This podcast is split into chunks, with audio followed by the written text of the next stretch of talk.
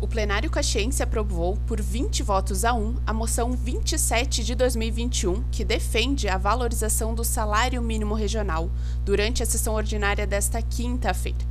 A matéria foi proposta pelo vereador Renato Oliveira, do PCdoB, e assinada por outros 12 parlamentares.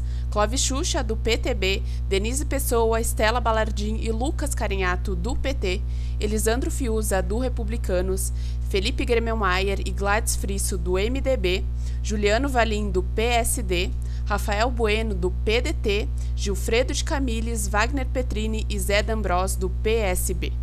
Na proposição, os autores solicitam que os deputados estaduais construam uma proposta de reajuste do piso regional que reponha o que não foi concedido em 2020, 4,5%, e a inflação acumulada para fevereiro de 2021, 5,53%. A proposta atual na Assembleia Gaúcha é de 2,75% de reajuste, o que deixaria o salário mínimo regional em R$ 1.270,92.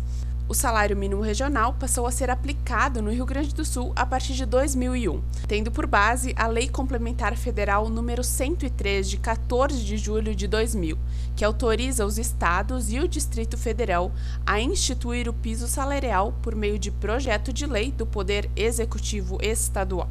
Esse valor é destinado aos empregados que não tenham piso salarial definido em lei federal, convenção ou acordo coletivo de trabalho. No texto, é destacado que, desde a instauração, o salário mínimo regional tem sido um instrumento harmonizador do equilíbrio social e no desenvolvimento das economias locais.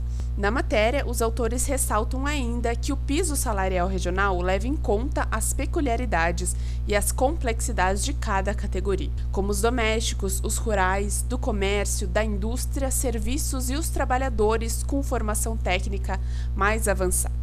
Agora, cópia do documento será enviada ao governador do Rio Grande do Sul, Eduardo Leite, do PSDB, ao presidente da Assembleia Gaúcha, deputado Gabriel Souza, do MDB, e aos demais deputados estaduais.